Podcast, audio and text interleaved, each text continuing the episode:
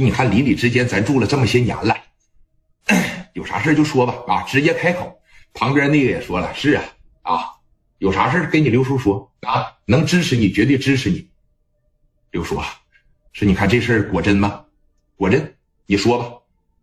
说你看我这从监狱里边回来了以后啊，一直也没啥事村里边也不好给我安排工作，我这种地还不会。你看，我觉得上市里边去批发点皮鞋啥的挺好。我上温州去一趟，然后我带点皮鞋回来上市里摆摆摊儿。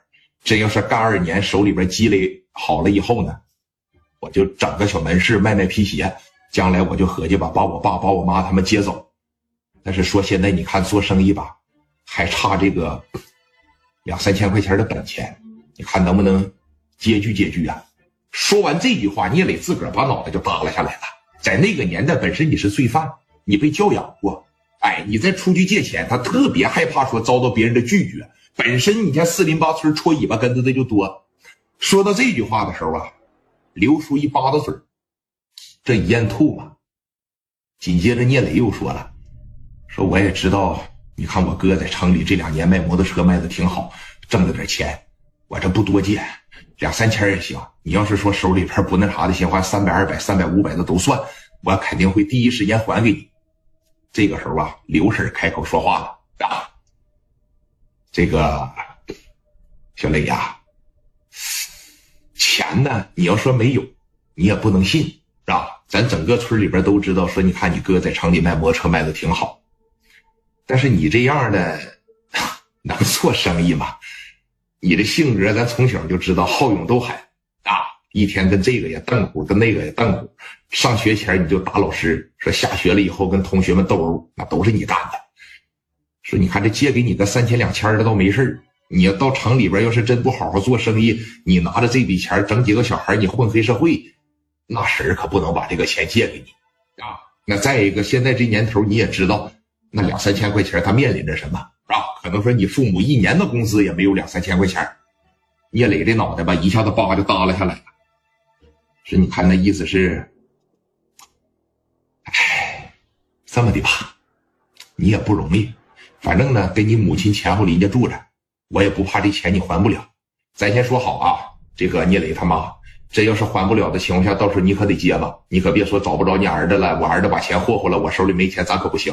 到时候你按月的工资你都都得给我拿来。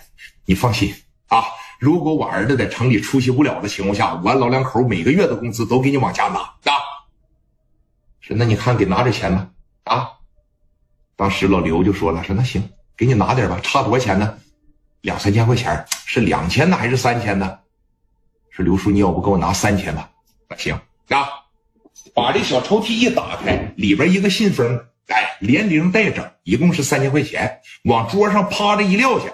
刘叔就说了：“聂磊，你这孩子吧，性格太犟，而且说你看这两年回来了以后，你这孩子也不怎么爱吱声。刘叔也不知道你心里边合计啥呢，有什么事啊，说多跟你母亲沟通。”去到城里以后啊，也多和自个儿的合作伙伴沟通。